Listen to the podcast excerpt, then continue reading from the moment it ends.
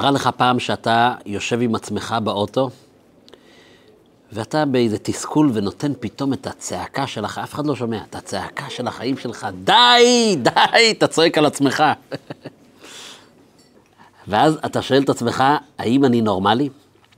האמת שלא רק שזה נורמלי, אלא זה, זה תהליך שהוא קריטי.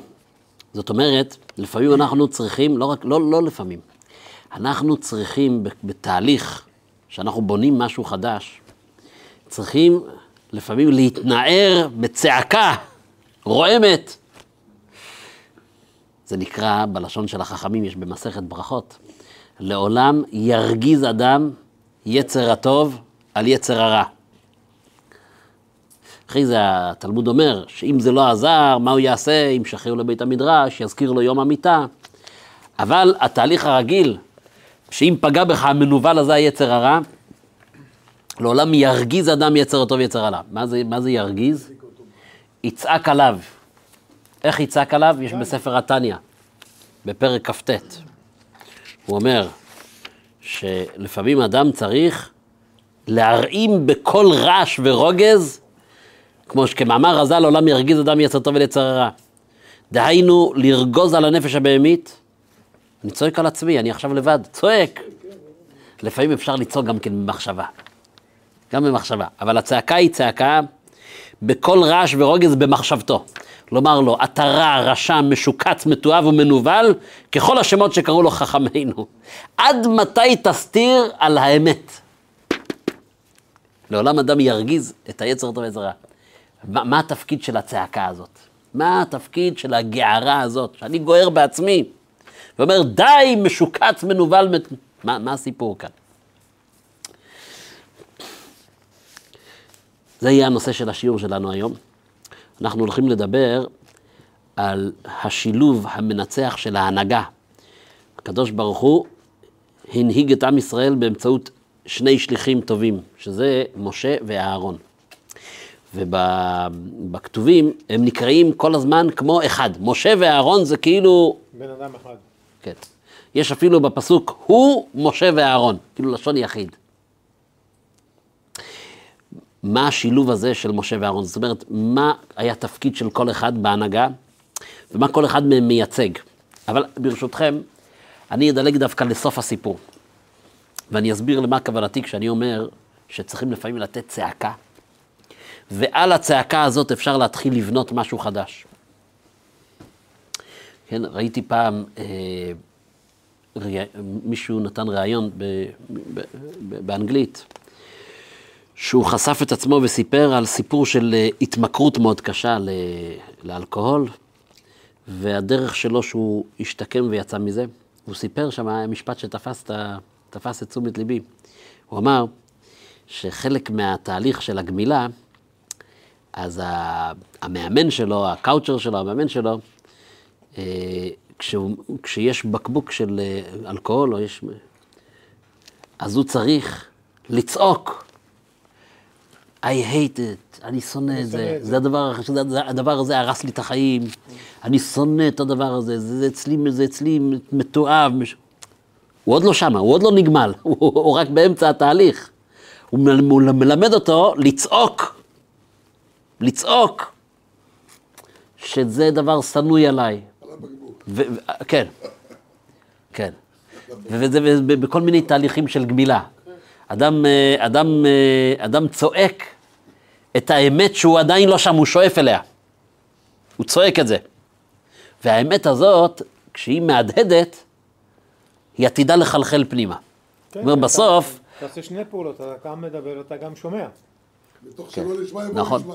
אתה מת, מתוך הצעקה, אז, מתוך הצעקה הזאת, מגיע שלב שלא רק שאתה לא נמשך לסיגריה, אלא אתה באמת כן. מגשים את הצעקה, שזה דבר מאוס. מה, מה, מה הסוד כאן? מה קרה? מה, מה זה הצעקה? אם אני, אם אני עדיין נמשך לטיפה המרה, מה יעזור לי הצעקה? כאן... מפקס אותך. כן. כאן אנחנו מגיעים לשילוב של משה ביחד עם אהרון. ו, ומשה רבינו הוא מייצג את האמת. כשאתה רואה את משה רבינו, אתה רואה אמיתות, אתה רואה את האמת. יש אצלנו בנפש בחינת משה. מה הבעיה? שאדם עלול ליפול ולטעות ולחשוב שההתמכרויות שלי, ההרגלים הרעים שלי, הדברים המגונים שהתרגלתי אליהם, והרגל נעשה טבע שני, שזו האמת שלי. אבל זה לא נכון, האמת שזה לא נכון. האמת שזה בסך הכל קליפות וקליפות וקליפות, ועטיפות ועטיפות ועטיפות, שמסתירים על אמת הרבה יותר פנימית. מהי האמת הפנימית שלנו?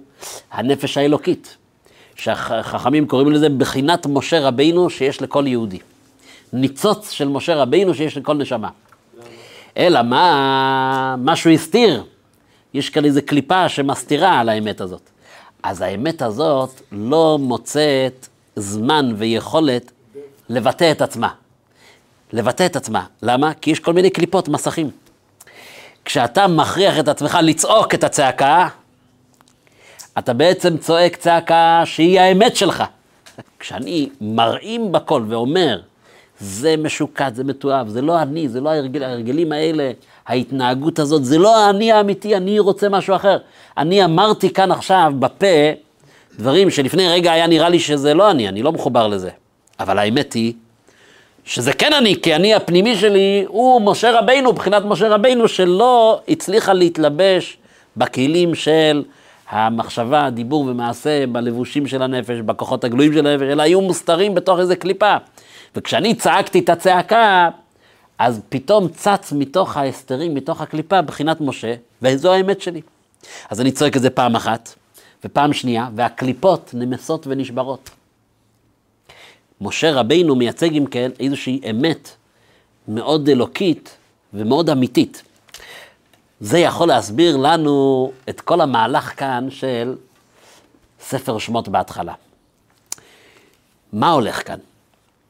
ארבע פעמים משה רבינו אומר לקדוש ברוך הוא, למה אתה שולח אותי? אני כבד פה וכבד לשון. אני לא יכול לדבר, אני ערל שפתיים. אם אתמול חשבתי שאני רק מגמגם כבד פה וכבד לשון, היום אני גיליתי שאני אטום, אני לא יכול לדבר. והקדוש ברוך הוא אומר לו, בסדר, אני הולך עם פיך, בסדר, אני... מי ברא, מי, מי ברא לאדם פה? כן, או עיוור, או פיסח, או פיגר, זה הכל הקדוש ברוך הוא אומר, מה אתה דואג? משה רבינו, זה, זה לא מיישב את דעתו.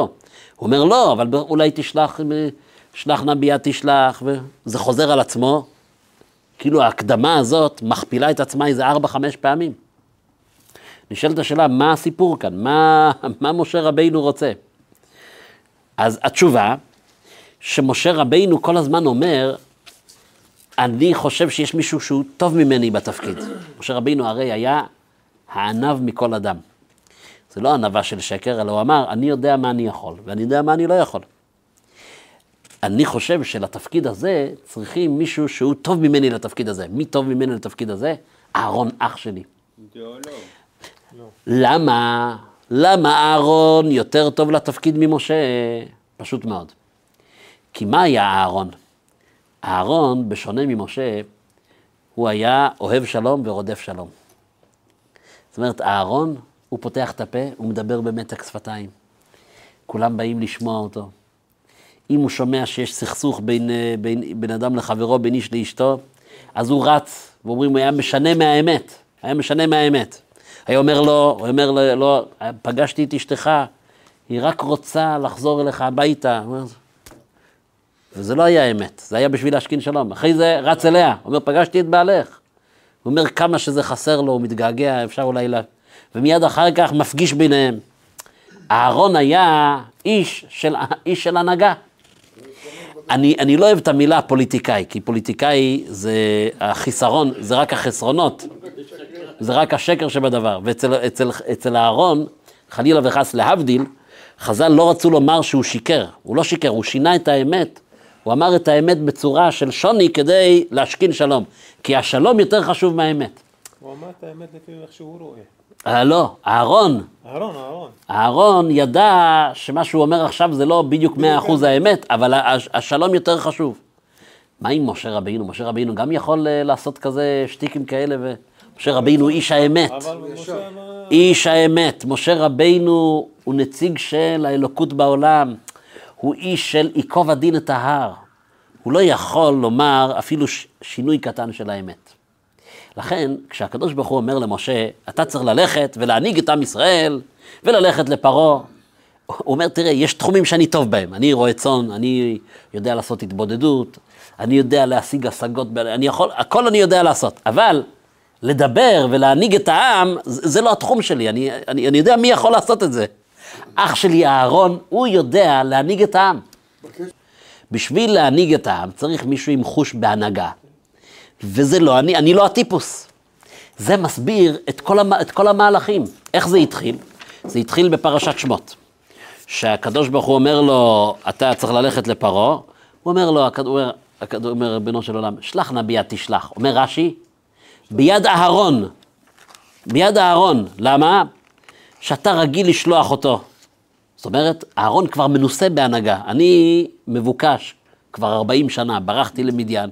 אני באינטרפול, יש שלטים של, עם תמונה שלי, עם פרס כספי מוצא מה, מהמעצמה האדירה מצרים, של אני יודע מה, אלף גמלים, למי, ש, למי ש, מי שייתן לנו מידע איפה משה. אני לא עוסק בהנהגה, זה לא אני, אני לא הטיפוס. שלח נא ביד תשלח, קח את המנהיג האידיאלי אהרון. מה, מה, עונה, מה עונה הקדוש ברוך הוא למשה? הוא אומר, בסדר, הלא אהרון אחיך הלוי, ידעתי כי דבר ידבר הוא, וגם אם יוצא לי, אתה צודק, בסדר, בקשתך התקבלה, אהרון אני אצמיד אותו אליך, בסדר? אהרון אחיך, הוא יהיה לך לפה, הוא יהיה לך לפה ואתה תהיה לו לאלוקים, טוב? מה, מה התגובה של הקדוש ברוך הוא? וידבר השם אל משה ואל אהרון, ויצווה, אתה לא זוכר, אתם ביחד הולכים. משה רבינו לא מסתפק בזה. מה הוא אומר? הוא אומר לקדוש ברוך הוא, אני ארעל שפתיים, איך ישמע אליי פרעה? במילים אחרות, אם כבר אנחנו צמד, אז הבנתי, תן לי לעשות את הדברים שאני טוב בהם. אהרון, תן לו להיות בפרונט. לא, הקדוש ברוך הוא לא משחרר אותו. מה הוא אומר? הוא אומר, תראה, אני צריך את שניכם, אבל תקשיב את הפורמט, אני צריך להסביר לך איך זה עובד. וכאן הפסוק שאנחנו רוצים ללמוד. ויאמר אדוני אל משה, ראה נתתיך אלוהים לפרעה, ואהרון אחיך יהיה נביאך. תראה, אני צריך אותך, שאתה תהיה, רש"י אומר, מה זה, מה זה נתתיך אלוקים לפרעה? אז הוא, הוא אומר, אתה תהיה שופט ורודה לרדותו במכות ואיסורים. אני צריך, זה התפקיד שלך. ואהרון, הוא יהיה נביאך, זאת אומרת, הוא יהיה המתורגמן שלך. ואז הפסוק הבא, אתה תדבר את כל אשר אצווך. אומר רש"י, אתה תדבר מה ששמעת ממני, פעם אחת, באותו לשון בדיוק כמו ששמעת ממני. איך הקדוש ברוך הוא מדבר למשה רבינו, באיזה שפה? אה? יידיש. יידיש. השפה העיגלת שלו? לשון הקודש. לשון הקודש. לשון הקודש. הקדוש ברוך הוא באיזה שפה מדבר? על לשון הקודש. פרעה יודע לשון הקודש? לא. הוא לא יודע לשון הקודש. אז הוא אומר לו ככה, הוא אומר, אתה תדבר פעם אחת כל שליחות ושליחות, כפי ששמעת מפי. אתה תיתן לפרעה את השיחה בלשון הקודש. רגע, פרעה לא ידע מה מדברים. זה כמו שאתה תגיד לי, לך לנשיא של ראש ממשלת סין, ותגיד לו בעברית ככה וככה. אבל רגע, אבל הסיני לא מדבר עברית. הוא אומר, בסדר, אז אתה תדבר את כל אשר אצווך, הוא אומר רש"י, בלשון שאתה שמעת מפי, ואהרון אחיך, הוא ידבר אל פרעה ושילח את בני ישראל מארצו, אומר רש"י, מה זה ואהרון אחיך? הוא ימליצנו ויתאימנו, כלומר, יתרגם לשפה המצרית, ואחרי זה גם כן יבאר ויסביר מה, מה, מה התכוונו הדברים, למה, מה הדברים, במה דברים אמורים. או, למה התכוונו? אז אומרת, עכשיו הבנו את הפורמט. יש את משה, שהוא מדבר לפרעה את דברי האלוקים, ויש את אהרון שמתרגם ומסביר. מה הולך כאן? מה הסיפור? בואו נתרגם את הדברים לשפה שלנו, כי הרי משה ואהרון זה לא רק סיפור בהיסטוריה, אלא זה הסיפור של ההנהגה בעם ישראל, איך היא תהיה. צריך להיות משה וצריך להיות אהרון. עכשיו ככה, מה תפקידו של משה? משה רבינו מגיע לפני, לפני, בפני פרעה, ומראים עליו בקולו, נותן צעקה בלשון הקודש. ופרעה אפילו לא מבין מה משה רבינו מדבר אליו, כי הוא לא מדבר את השפה. אבל הצעקה הזאת של משה רבינו, והאמת שקורנת ממנו, כי משה רבינו היה כולו גילוי אלוקות, גילוי הקדושה בעולם. הצעקה הזאת היא פועלת שבירה של הקליפה של מצרים, של פרעה. איך?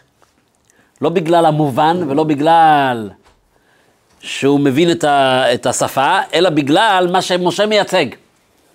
אחרי זה אהרון מתחיל לתרגם ולבאר. זה נקרא בזוהר הקדוש, הם קוראים, קוראים למשה רבינו שושבינה דמלכה, השושבין של המלך, ואהרון שושבינה דמטרוניתא, השושבין של הכלה, של המלכה. מה פירוש? מה פירוש? משה רבינו עניינו להוריד אמיתות לעולם, להוריד את האמת, תורת משה. משה רבינו עבד השם, מה הוא מייצג בעולם? הוא השושבין של המלך. אתה רואה את משה רבינו, אתה רואה את האמת מול העיניים. אתה רואה מצפן של אמת, אמת, לפיד בוער של אלוקות, זה מה שאתה רואה. אתה עוד לא מבין את זה, אתה עוד לא מכיל את זה, אתה עוד לא יודע לתרגם את זה. אחרי זה יש שושבינה דמטרוניתא, כן, אוהב את הבריות, הוא מקרבן לתורה. אהרון, התפקיד שלו הפוך, זה לא להוריד את הקדושה מלמעלה למטה, אלא לתת לעם ישראל את הכלים, לעלות ולהתרומם, להיות כלים לקדושה הזאת. זה, זה הצמד, זה הצמד חמד. ביחד, משה ואהרון, הוא משה ואהרון. התורה אומרת פעם אחת, הוא אהרון ומשה. כדי שתבין שאני צריך את שני, שני התפקידים. אז עכשיו, דרך אגב, מה עושה משה רבינו כשהוא רואה מצרי, ש... הוא רואה מצרי שמתעלל ביהודי? אז הוא אומר, אז... אה? בודק שאין אף אחד קודם. בודק שאין אף אחד. ומשה רבינו הורג אותו. למחרת, דתן ואבירם, הם אומרים, הלהורגני אתה אומר, כמו שהרגת את המצרי, אומר רש"י, שאיך משה רבינו הרג את המצרי, אומר, אמר את השם המפורש, וזהו, והמצרי מת. זאת אומרת, משה רבינו, תפקידו לגלות את השם המפורש בעולם, והקליפה של מצרים, בלי הסברים, בלי הבנה, זה לראות את האמת מול העיניים, ואתה רואה את האמת, אתה לא יכול, אתה לא יכול, אתה לא יכול להתעלם ממנה. הדבר הזה של משה ואהרון, שהם ביחד מנהיגים את עם ישראל, חוזר על עצמו הרבה פעמים. כן, היה את ה... את ההנהגה של מלך בעם ישראל, והיה את הנביא, את האורים והתומים. יש כאן כאילו את, ה, את ההנהגה שהיא צריכה להיות דיפלומטית, שהיא צריכה להיות אהרון, אבל יש את האמת התורנית ואת האמת האלוקית שהמלוכה מתכווננת על פיה. צריכים את משה, שהוא ייתן דרך, וצריכים את אהרון שירומם את העם. יש לזה דוגמה מפורסמת במסכת ברכות. איך שרבן גמליאל, הוא אמר, כל מי שאין תוכו כברו, שלא ייכנס לבית המדרש. זאת אומרת, רבן גמליאל מייצג כאילו את האמת. אמת, ואומר, אני רוצה אמת עד הסוף. ובאותו יום שאנחנו קוראים בהגדה, שרבי אלעזר בן עזריה אומר, הרי אני כבן שבעים שנה, זה היה היום שבעצם מינו את רבי אלעזר במקומו, כי אמרו, אי אפשר, האמת, האמת היא לפעמים כואבת מדי. אמרו, רבי אלעזר בן עזריה התמנה במקומו, באותו יום הוסיפו ארבע מאות ספסלים בבית המדרש. למה? כי הדבר הראשון שהוא עשה, הוא זרק את השומר מהשער, והוא אמר, כולם, כולם, כל מי שרוצה יכול להיכנס ללמוד. ואז מה עשו החכמים? אמרו, עכשיו ההנהגה תהיה משותפת. רבן גמליאל שלושה שבועות, ורבי אלעזר שבוע אחד, כן? יעשו בעצם איזושהי אה, רוטציה. ההנהגה בעם ישראל היא הנהגה שטובעת את שני הדברים. צריך את אהרון וצריך את משה. אהרון, שמע, שמענו הרבה פעמים את המשפט הזה מהרבי. הוא אמר, אהרון היה, היה אוהב שלום, רודף שלום, אוהב את הבריות, הוא מקרבן לתורה. הוא אומר, לא כתוב שהוא קירב את התורה אל הבריות, חלילה. הוא לא עשה שינוי בתורה. זאת אומרת, הוא ידע מה הדרך, כי משה רבינו זה, זה, זה המצפן, זה האמת. אלא מה? הוא ידע איך לקרב את הבריות אל התורה. שמענו את זה הרבה פעמים מהרבים. כן, הוא שלח, שלח שליחים בהרבה ארצות הברית. והקהילות הרפורמיות, אז לפחות, מאוד מאוד חזקות. היום כבר בחב"ד מתחילה, הקהילות של חב"ד מתחילות לערער את היציבות של הרפורמים בארצות הברית. ואז התחילו להגיע שאלות לרבי. תראה, אם אני קצת יקל ראש, אולי במחיצה בין הגברים לנשים, אני חושב שיבואו יותר אנשים. אז הרבי מלובב, כל מיני דברים כאלה, אם אפשר אולי להקל... תראה, כמו שתמיד אנשים שואלים, אולי אפשר לבוא עם האוטו, אם אני לא אבוא, אז לא יהיה שום בית כנסת. הרבי תמיד היה חוזר על זה, היה אומר, כתוב, אהרון היה אוהב שלום רודו שם, מקרבן לתורה וחלילה לא לקרב את התורה אל הבריות. זאת אומרת, אם אתה רק עם אהרון ואין משה, יוצא חטא העגל. יוצא חטא העגל. אם אין לך את המצפן של משה, אתה מתחיל לעגל פינות, כשאתה מתחיל לעגל פינות, אין לזה סוף. אתה מוצא את עצמך פתאום, רחקת מאוד מה... כן. אם יש רק רבן גמליאל, אז, אז בית המדרש, אז, אז יושבים שם, רק מי שתוכו כברו, יושבים שם איזה, איזה שמונה עשרה תוכם כברם, ועתידה תורה להשתכח. מי יכול לסבול את האמת? כשאין את המתורגמן של אהרון, שיתאים וימליץ וירומם, מי יכול לסבול את האמת הזאת? אבל כשיש את השילוב של משה ואהרון, אז ההנהגה היא הנהגה טובה. בואו נתרגם את זה לחיים שלנו. אני רוצה קודם כל לדבר, מה שנקרא על המקרו. ב- ב- מישהו אמר מאוד יפה, שכשאתה, כשאתה, כשאתה מתמודד מול אויב כמו החמאס, שאנחנו עכשיו בעיצומה של המלחמה, אז uh, הדבר הראשון, זה שיהיה מוחלט אצלנו מהי האמת. והאמת היא שהדבר הזה אין לו שום זכות קיום בכלל. כל עוד שאתה שבוי במשא ומתן, שקט יענה בשקט, יש להם אינטרס כזה, יש להם... אתה נותן לו חשיבות. הטומאה והקליפה בעולם, הצד המנגד, אין לו קיום אמיתי אם אתה לא תיתן לו קיום. זה יסוד גדול בתורת הסוד. אין לקליפות קיום אמיתי, אלא אם כן אתה תיתן לו חשיבות. מישהו שלח לי סרטון, שעכשיו בחג שלהם, של הנוצרים, שהם עשו אה, בארצות הברית, אני יודע מה, שלושת אלפים וארבע מאות אה, רחפנים, שברו סי גינס, בקיצור, ואתה רואה סרטון, הם מעלים רחפנים בתיאום, כנראה שזה מחשב שמסדר את זה, והם מתחילים לסדר בשמיים כל מיני דמויות, אתה רואה פתאום... אה, את הבובה שלהם, את הסנטה קלאוס, את הזה. עשו אצלנו בארץ את זה. אתה רואה את זה, אתה רואה את זה בחי ככה, אתה רואה את זה, זה הכל מנורות בצבעים של רחפנים, ואחרי זה זה משתנה הצורה. ואתה אומר, תראה, הו-ה, תראה איזה דבר.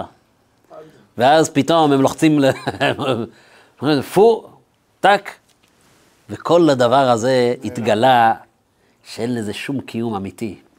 שזה הכל, שזה הכל בועה של שקר, שזה בועה נפוחה של שקר. שמה, מה, מה הבועה הזאת אומרת?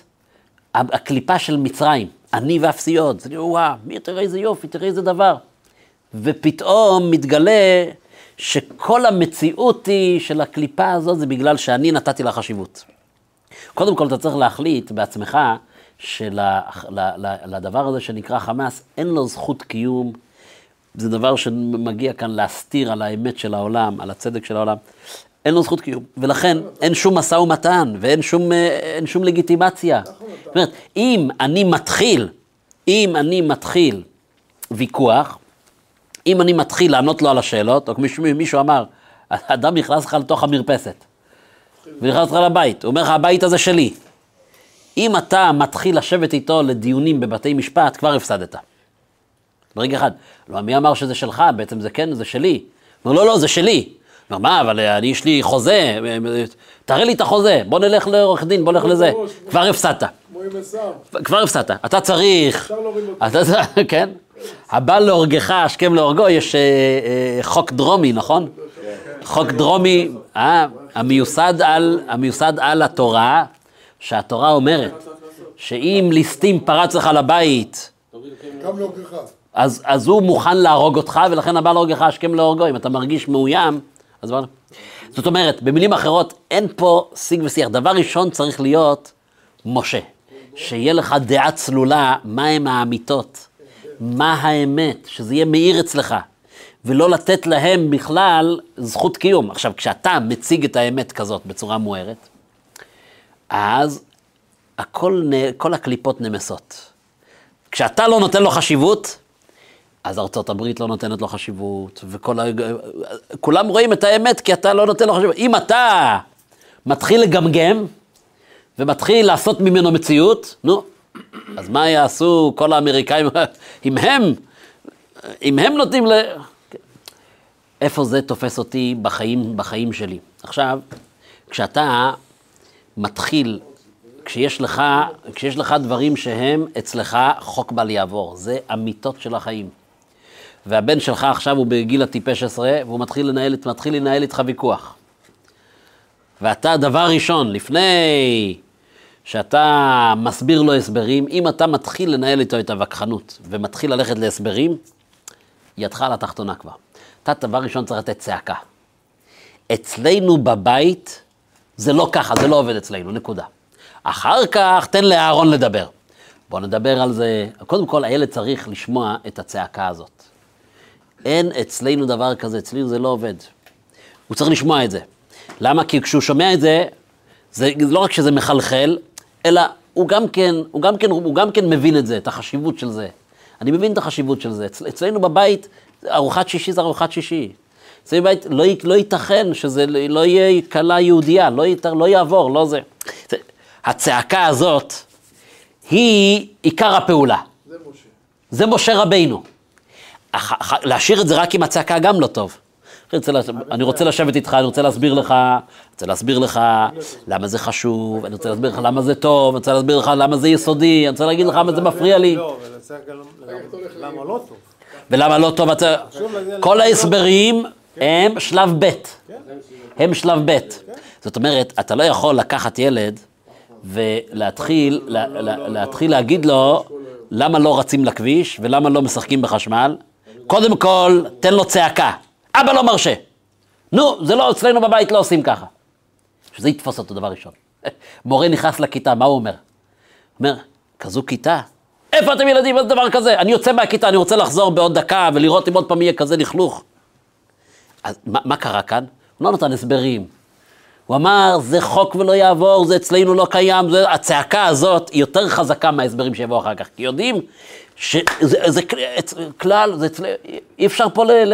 אין פה חורים במסננת, אין פה מסע ומתן על הדבר הזה. אין, זה, זה האמת, זה לפיד האש. אחר כך הוא ייכנס לכיתה והוא יגיד, אני רוצה רגע אחד לעשות איתכם דיון. תגידו, זה נורמלי, לכם זה כיף ככה, בבית שלכם כיף לכם ככה, אפשר ללמוד ככה. כל ההסברים יכולים לבוא רק כשלב ב'. כי אם המורה ייכנס כחלשלוש ויגיד, תגידו, ילדים, מה אתם אומרים? בבית שלכם גם כן את זה? שום דבר לא יעבוד. אבל אם הוא נתן את הצעקה של משה, ואחר כך הוא רומם אותם אהרון, אז יש כאן איזושהי אה, אה, התנהגות, יש כאן שילוב שיביא שינוי התנהגותי. איפה, איפה, אני, איפה, איפה הדבר הזה תפס אותי מאוד?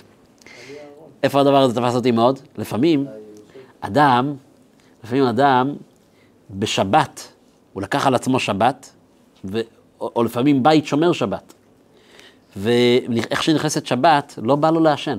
אין לו חשק לזה, באמת. אין, זאת אומרת, זה כל כך מופרך אצלו, כי הוא יודע שזה לא שי... בשבת, לעשן, אי אפשר. אז בשבתות של הקיץ, הוא יחזיק מעמד עד שמונה, אבל שמונה ודקה, איך שבלוח שנה, נראה אותו כאן בחוץ כבר, עם סיגריה. בשבתות של החורף, הוא מצליח עד חמש. מה קרה? הצעקה, הצעקה של משה היא יותר חזקה מההסברים. מופרך, אם זה מופרך לי בנפש, אז, אז הכוח המתאווה יודע שאין לו, אין לו מה לחפש כאן. הדלת, הדלת נעולה, הטרי סגור, זה לא יעזור לך. זה כמו שסיפר, היה מישהו סיפר... כן, היה, היה מישהו, היה מישהו שסיפר, היה מישהו שסיפר ש... היה מישהו שסיפר שהוא...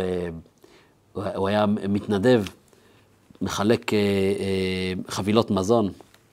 בקיצור, הגיע ערב שבועות, מישהו תרם, האוטו שלה היה מלא, חמישים עוגות גבינה, מיועד לנזקקים. עכשיו, הכל ככה, עם, עם, עם ריחות, הכל שם, האוטו שלו מלא, והוא הרגיש שהוא לא יכול להתאפק, הוא חייב כ... חייב ל... אבל מצד שני זה לא שלו. והוא לא יכול להחזיק את עצמו. פתאום עלה לו רעיון, מה הוא עשה? הוא קונה, נכנס, קונה לעצמו וממשיך. הוא עצר במכולת, הלך למקרר, קנה סלמי בשרי, סלמי בשרי, בואו רצה שהכל נהיה בדברו, אכלת בשרי, הוא חוזר לאוטו, שום דבר. שום דבר. לא מתחשק לי, ולא בא לי, לא שייך, אני שש שעות, אני לא... שש שעות, אין לי שום משיכה לזה עכשיו. אין לי שום משיכה, זאת אומרת, מה? זאת אומרת, הגוף, זה לא עניינים רוחניים עכשיו, מדבר איתכם עכשיו דבר שהאיש לא בא לו סיגריה, אתה אומר לו רגע אחד, איך בחורף עד חמש ובקיץ עד שמונה? הוא אומר, אני לא יודע. אני לא יכול להסביר לך את זה, אני רק יודע שאיך שיוצאת שבת, זה קצה הגבול, אני לא יכול יותר למשוך. אבל רגע, אבל, אבל בקיץ היית אומר, בחורף הזה למה אתה לא יכול להחזיק עוד שלוש שעות? הוא אומר, יצא שבת, הוא לא מחכה עד הקדיש האחרון, הוא תשאר עם סיגריה כבר בחוץ. זה, כן? אני תמיד אומר, אני תמיד אומר לך, אני אומר... זה קיים בכל בתי הכנסת. אתה אומר, זה קיים בכל בתי הכנסת, לא רק כאן, כן? אני תמיד אומר, אני תמיד אומר, כשאני פוגש חתן וכלה, שאני מחתן אותם, ואני מדבר איתם על מצוות טהרת המשפחה. עכשיו תראו, עם כל היתרונות שדיברנו, וכל המעלות, אהרון, דיברנו, היתרונות הפסיכולוגיים, היתרונות הבריאותיים, היתרונות של שלום בית, כל היתרונות שדיברנו, אני אומר להם בסוף, אבל תשמעו, האמת היא, שלקחת על עצמך את המצווה הזאת, זה לא יעזור לקח אותה בגלל היתרונות. בסופו של דבר, אם אתה רוצה לעמוד במצווה הזאת, בגלל שאלוקים ציווה. דבר ראשון צריך לדעת, שהמצווה הזו, כמו כל המצוות, ייקוב הדין את ההר. אין לנו ברירה, אנחנו צריכים לקיים את רצון השם. אם אין לך את המשה, את הצעקה הזאת בהתחלה, זה לא מחזיק מים, הניסיון הוא קשה מדי. אבל אם זה נובע ממשה, אז אתה יכול לבנות על זה קומה חדשה של אהרון. אתה יודע איזה יתרונות יש במצווה הזאת? היתרונות לא יכולים, לא יכולים, אדם לא יכול לשנות הרגל כזה, רק בגלל היתרונות הפסיכולוגיים והבריאותיים, שום דבר לא יכול לעמוד מול הניסיון שיש בדבר. אבל כשזה מושתת על הצעקה, משה רבינו אומר את הצעקה, זו האמת, זו האמת, ככה הקדוש ברוך הוא ציווה. זה יכול להשפיע גם על הגוף, שהגוף, הגוף אומר, אה, עכשיו אני צריך לחכות שש שעות, עכשיו אנחנו צריכים לחכות שבועיים. למה? כי הקדוש ברוך הוא ציווה, זהו. זה, זה הצעקה של משה. זאת אומרת, להכניע את פרו, את הקליפה שיש לנו, צריכים את שני השלבים. צריכים את הצעקה שאתה צועק ואומר, משוקץ, מתואב, זה הקליפות, זה לא אני. להשיל את הקליפות, זה צעקה, זה שלב אחד. אחר כך אפשר לעבוד על ההסברה של העניין והרוממות של העניין, ולבנות על זה, ולבנות על זה את כל הבניין. ככה זה בעבודה של חינוך עם ילדים, ככה זה בעבודה של חינוך עם עצמי, ככה זה בעבודה של קיום המצוות. נעשה ונשמע. קודם כל, צעקה מהדהדת שמנערת אותך ואומרת, ככה זה. למה נעשה ונשמע? קודם כל נעשה ואחר כך נשמע. למה? כי כשאתה רוצה לפעול על הגוף, כשאתה נותן הסברים, הסברים זה טוב לנפש. אבל רגע אחד, אבל הגוף, הגוף, הגוף, לא, הגוף עם הבעיות שלו, הוא לא, הוא לא, הוא לא עומד בקצב הזה, הוא לא, הוא לא, הוא לא בנוי לפעמים להסברים. הסברים זה טוב לנפש. הסברים, אהרון, אותיות נראה, זה שייך לנפש. משה רבינו יכול לשבר את הקליפה של מצרים, את הגוף. מה יכול לשבר את הקליפה של הגוף? הצעקה הזאת של משה רבינו. זאת אומרת, אה, ככה? זה חודר לכל העצמות. ואז אתה אומר, אז זה הדרך ושום דבר אחר. אחרי זה, על זה אתה בונה את כל ההסברים, כמה זה טוב, הנה מה טוב ומה נעים, תאמורו כי טוב השם, איזה דברים נפלאים יש בה. הכל טוב יפה, אבל תבנה את הכל על התשתית של הזעקה הזאת, שהיא אמת נצחית של משה רבינו. זה הסוד של השילוב של משה ואהרון. לכן, משה רבינו היה צריך קודם כל לצעוק את הצעקה, ב, כמו שאמרת, ביידיש, בלשון הקודש. שפרעה לא מבין יידיש, הוא לא, הוא לא מדבר, הוא לא מדבר עברית. אבל זה לא, זה, זה הצעקה הזאת שברה, שברה את הקליפה של מצרים. אחר כך אהרון יבוא ויתאים ויסדר ויחבר. לכן, פעם הבאה שאתה מוצא את עצמך צועק, צעקה פנימית ואומר, זה לא אני, זה היצר הרע, זה הקליפה, אני המשוקץ המתואב הזה שהתלבש עליי. זה טוב מאוד, כי הצעקה הזאת יכולה לחלחל ולחנך את האדם מחדש בדרך טובה. לחיים, לחיים, שנזכה.